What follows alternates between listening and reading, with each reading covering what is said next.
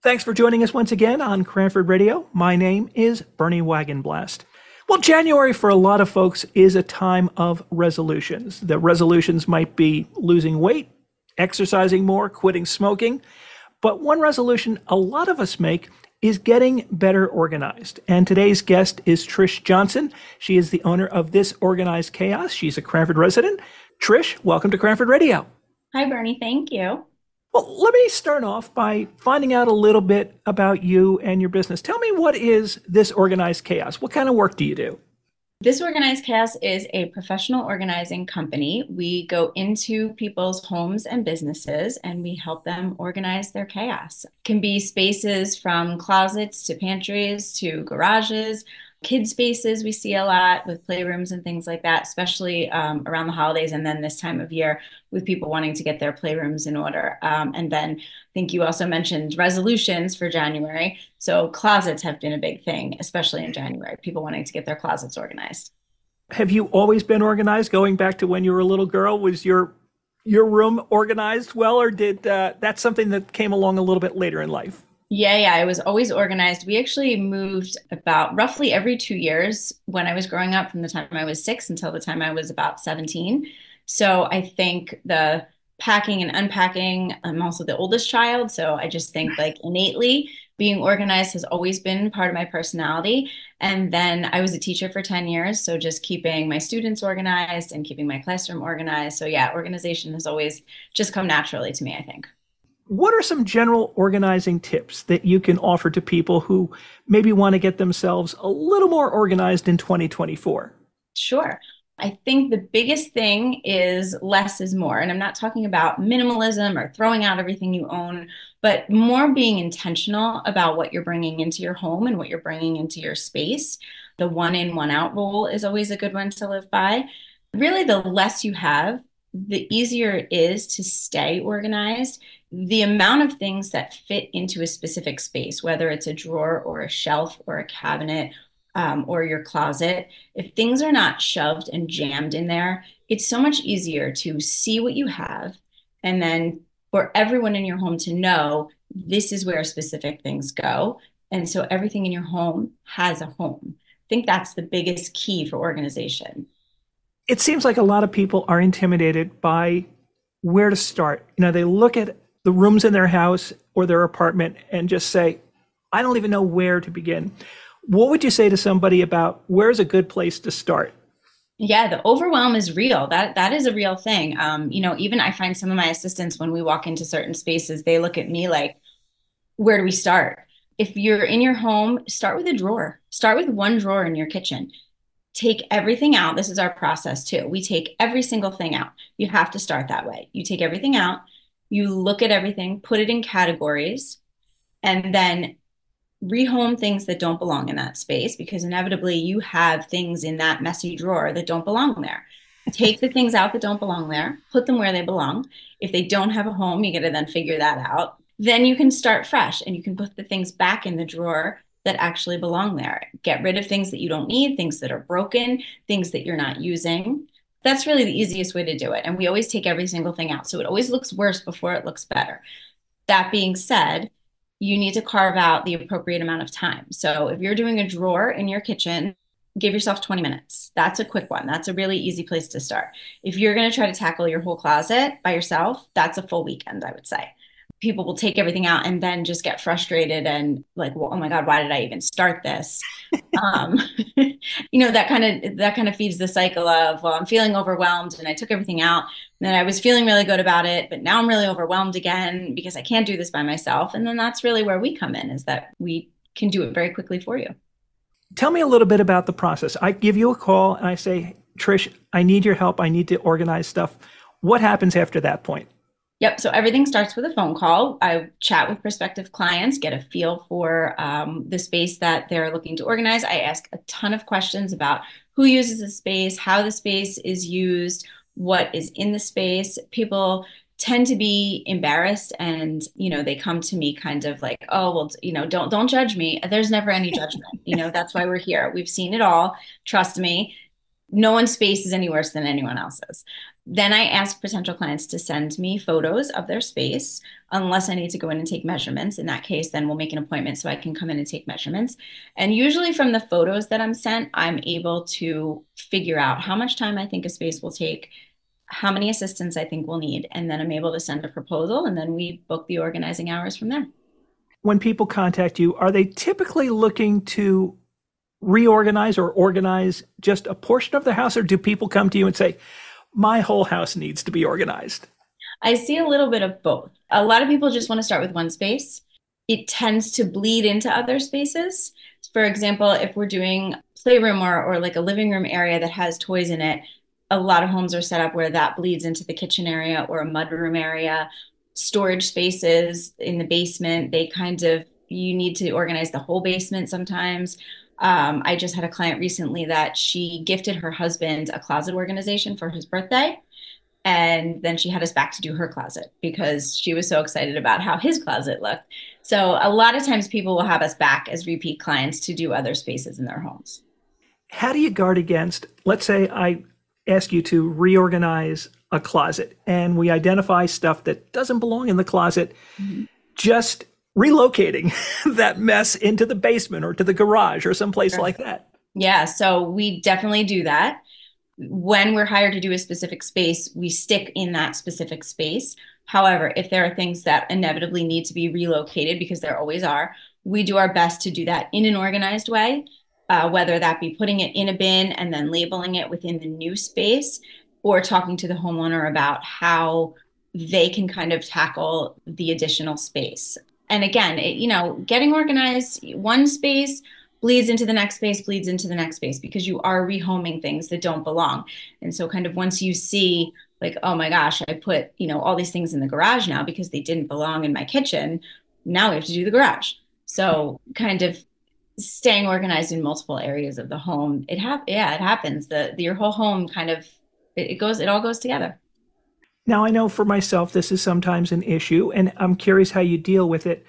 That I've got something, I haven't used it for a year or more, mm-hmm. but there's a part of me that says, well, you know, maybe this would come in handy at some point, or there's some emotional attachment to it, something like that. How do you deal with those types of issues? Yeah, emotional attachment for sure. Uh, that's a huge one. A lot of what we do uh, almost feels like psychology, the way we have to talk through things with our clients, um, which is really nice because we get to know them very, very well by the end of the process of cleaning something out.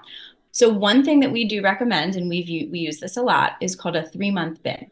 So if there are things that you are on the fence about getting rid of, and, and again, we're not here to make anyone get rid of all their stuff. You know, we don't come in and make you throw everything out because it's not our stuff and that's not our our place to do that. We rec- make recommendations and we can coach and we can guide and kind of tell you like, you know, yeah, you really haven't used that in a year. Eh, how many potato mashers do you need? Like I would say zero. but, but again, there's emotional attachments. You know, um, this was my grandmother's favorite mixing spoon or whatever it may be. So we use what's called a three month bin. So any of the things in the space that we're organizing that you're on the fence about getting rid of, you don't want them in the space, but you're not ready to let go of them yet. We put them in a bin. We have our client set an alarm on their phone for three months from the date. When the alarm goes off on that three month day, they check the bin. If they haven't needed it, used it, looked for it, thought about it, and no one in the house has asked them about it, it might be time to let it go. If they look in the bin and they're still having those same feelings about the objects or the items, keep them in the bin, set another alarm for three months, see how you feel. It, it's a process. And if there are things that, that you're really not, you don't want to get rid of, then put them in storage, you know, put them in a sentimental bin and, and put that in a, in a basement or an attic. We all have them. I have them. I have sentimental bins. I can be a little OCD about some things. And I'm curious, where's the line between being over organized and being properly organized? Like, it, for instance, labeling everything and, and things like that. Is, is, can you be too organized? I think so. I do think so. Again, also coming from someone who is super organized and also maybe a little OCD about certain things. You know, visual clutter makes me crazy. It sends me into a complete tailspin. I can't, for example, in the morning, I can't come down and make coffee and start lunches until the counters are clear from the night before. So if there were dishes that were drying, they have to be put away before I can start doing anything in the kitchen because visual clutter completely overwhelms me. Sounds familiar. Said, like when we when we do, let's say a pantry, for example. Again, I ask a lot of questions about how the space is used, whether children are using the space is a big thing, and, and how the kids will use it because kids don't like to put things away.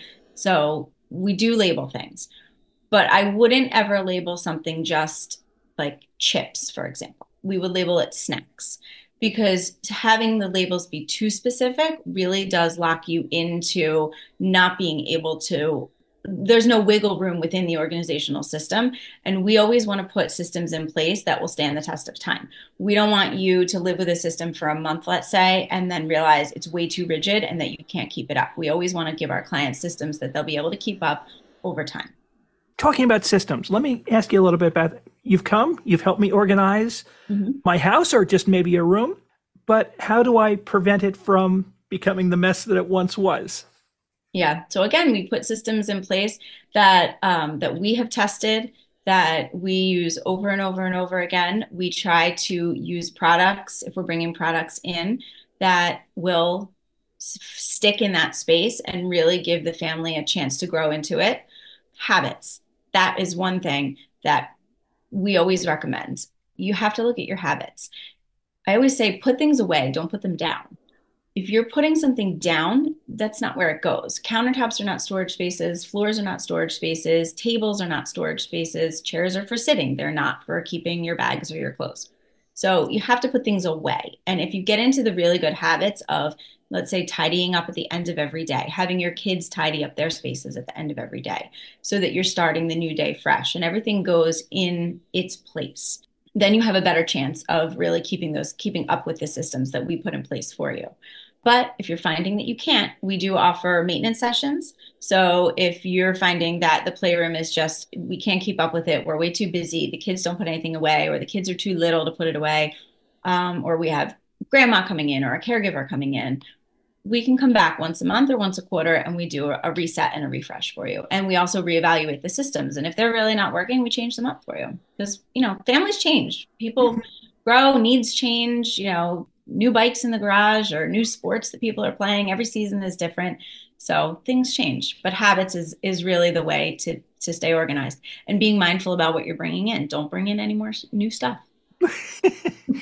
you talk about about kids and not talking about real little kids that really can't take care and don't know how to put things away, but older kids and maybe even teenagers mm-hmm. who sometimes have a reputation for being pretty messy, just taking off their clothes and throwing them on the floor and things yep. like that. How do you deal with kids if, say, the parents have got it down, they're fairly organized? How do they get the kids to be organized? So I am a mom of three. I have a 13 year old, a 12 year old, and an almost 10 year old. And the struggle is real. It, it, I mean, I look at one, my one daughter's bedroom and I'm like, I, I mean, if people saw this, they would think I was a fraud because she just, she can't do it. you know, I try, especially with her, I try as a mom to just gentle reminders. Of course, I lose my patience with her, and, and there's a lot of yelling because things need to be put away. But, you know, just that getting them in the habits and getting them to understand that their things, the way they keep their space is a reflection of themselves. And, and, you know, having respect for their things. If you're leaving your things all over the floor or there's trash in your room, that's not very respectful towards yourself or your space. So, kind of, I'm trying to instill that in my own kids um, and just getting them in the habits of picking up their clothes. If I go in, I just say, you know, can you can you please pick that up? Can you please pick up your stuff? The struggle is real. I don't have a great answer for that. I'm sorry because I am currently living it. Um, but just trying to keep up with the habits and trying to keep reminding them at the end of every day, you know, every morning, you got to make your bed. I'm sorry. It's just, it's part of the day. You brush your teeth, make your bed you can't leave the house until those two things are done. Um, so we have expectations. I've always had expectations with my kids, and they're okay. well, I know you mentioned you are the oldest. I'm also the oldest in my family. Okay. Not that you're a psychologist, but do you find that the oldest child tends to be more organized than the younger ones? I mean, I think birth order traits is a, I really think that's a real thing, especially having been a teacher and, and knowing a lot of kids over the 10 years that I was teaching. I really do think that birth order traits are real. And yeah, I think if you look at my three siblings and I, the four of us, it's a little bit of a trickle down as far as grow like when we now we're all functioning adults but when we were growing up yeah my youngest brother was the youngest kid and he was the youngest of four. You know my youngest daughter same thing. She's the youngest. She's a little bit of the baby but again but then my son is the oldest and maybe because he's a boy he's a little clueless. I love him but he's a little you know. So i think gender and birth order maybe uh, and personality and my dad is super organized, so I think there's a genetic factor to it too. I, I think all of that plays into it. Yeah. Maybe maybe we should do a study. well, you mentioned that you were a teacher. Yeah. Let me ask for parents or teachers who might be listening to this, what are some tips to keep students organized because you've got some parts that are organized. You know, you have to be in a certain class at a certain time, but mm-hmm. There is also a lot of free time. You know, the the the tendency to wait until the last minute to do homework or an assignment, things like that. Yeah, yeah, yeah. Um, I definitely think calendars are helpful, even for little ones. You can do a picture calendar. You can put a star on a calendar when a certain thing has to happen um, you can do like the countdown days for certain things if you need little ones to be um, on top of their time management. Um, when my kids were really little, I used pictures for chores and things. So they knew that they had to do certain chores that they could see the picture and they would move it from one side of the chore chart to the other side when it was completed. So having visuals for little ones habits again it all comes down to habits after school when my kids were little and even now they still do it take everything on your backpack as soon as you come in take out your lunchbox put that away take out your folder. Let's look at your agenda. Let's see what the homework situation is. You know a lot of things for the older kids now are online. So we're constantly looking at their chromebooks together you know looking at google classroom and checking in with powerschool to see what their assignments are. Um, my two middle schoolers have more of the long-term assignments now. So they really are using their calendars a lot to stay on top of assignments.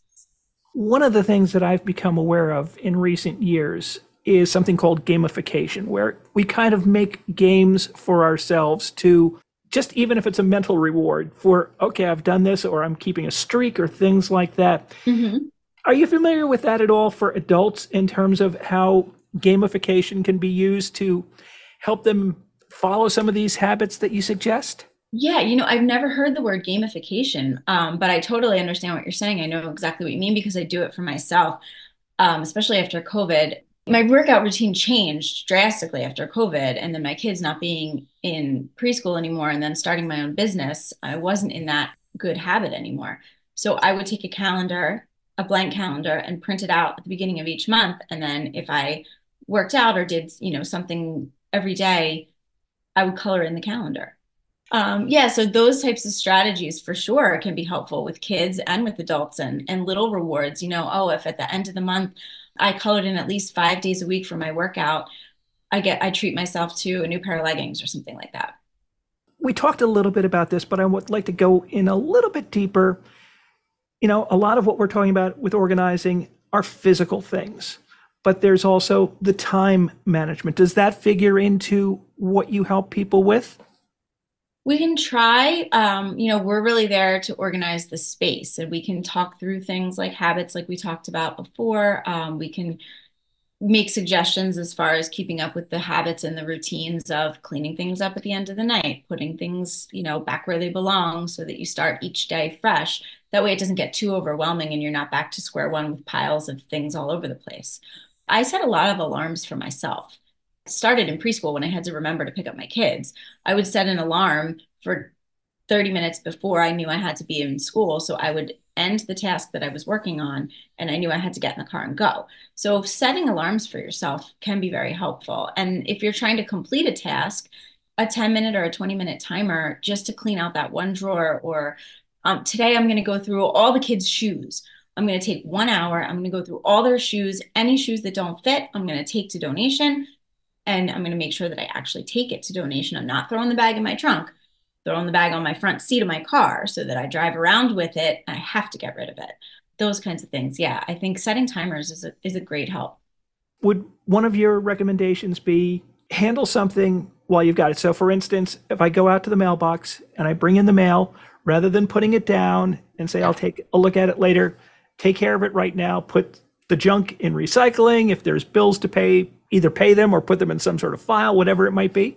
Yep, absolutely. Especially with mail. Um, I had a client ask me, well, what do we do with all these Amazon boxes?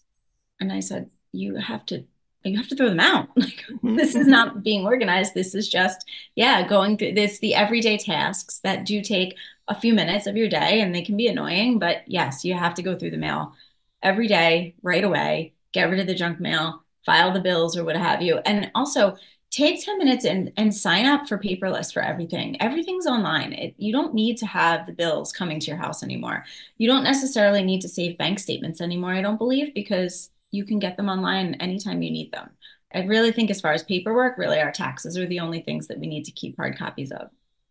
Like anything, there are going to be times where your best laid plans fail. How do you come back from the discouragement of something becomes a little bit of a mess again and get back on track without saying, I can't do this, I give up? Well, you can call us and we'll do it for you. if it really is that overwhelming, we'll do it for you. And we usually do it in four hours. So that's it's one one day. Uh, as things get more and more piled up, really carve out the time, enlist your family's help because most likely it's not just one person's things. If there's multiple people in the house, it's everybody's things. Try not to get frustrated with them, ask for their help and say, listen, guys, we have no sports this afternoon or whatever it is. Can we all please just look at this pile? Everybody take what belongs to you, take it to your room or wherever it goes, and let's get it put away. Enlist some help um, and carve out the time. Look at your schedule. Say, is there an hour where I can tackle this one space, one thing, one pile, one drawer, one whatever it may be, and just get that one thing done? Well, certainly anybody that would like to learn more, we have a link in the show notes to this organized chaos so they can find out more and contact you. Well, I want to thank Trish Johnson. She has been our guest on this episode of Cranford Radio, and we're talking, and she is the owner of This Organized Chaos. Trish, thanks so much for being my guest here on Cranford Radio. Thanks so much for having me, Bernie. It was great.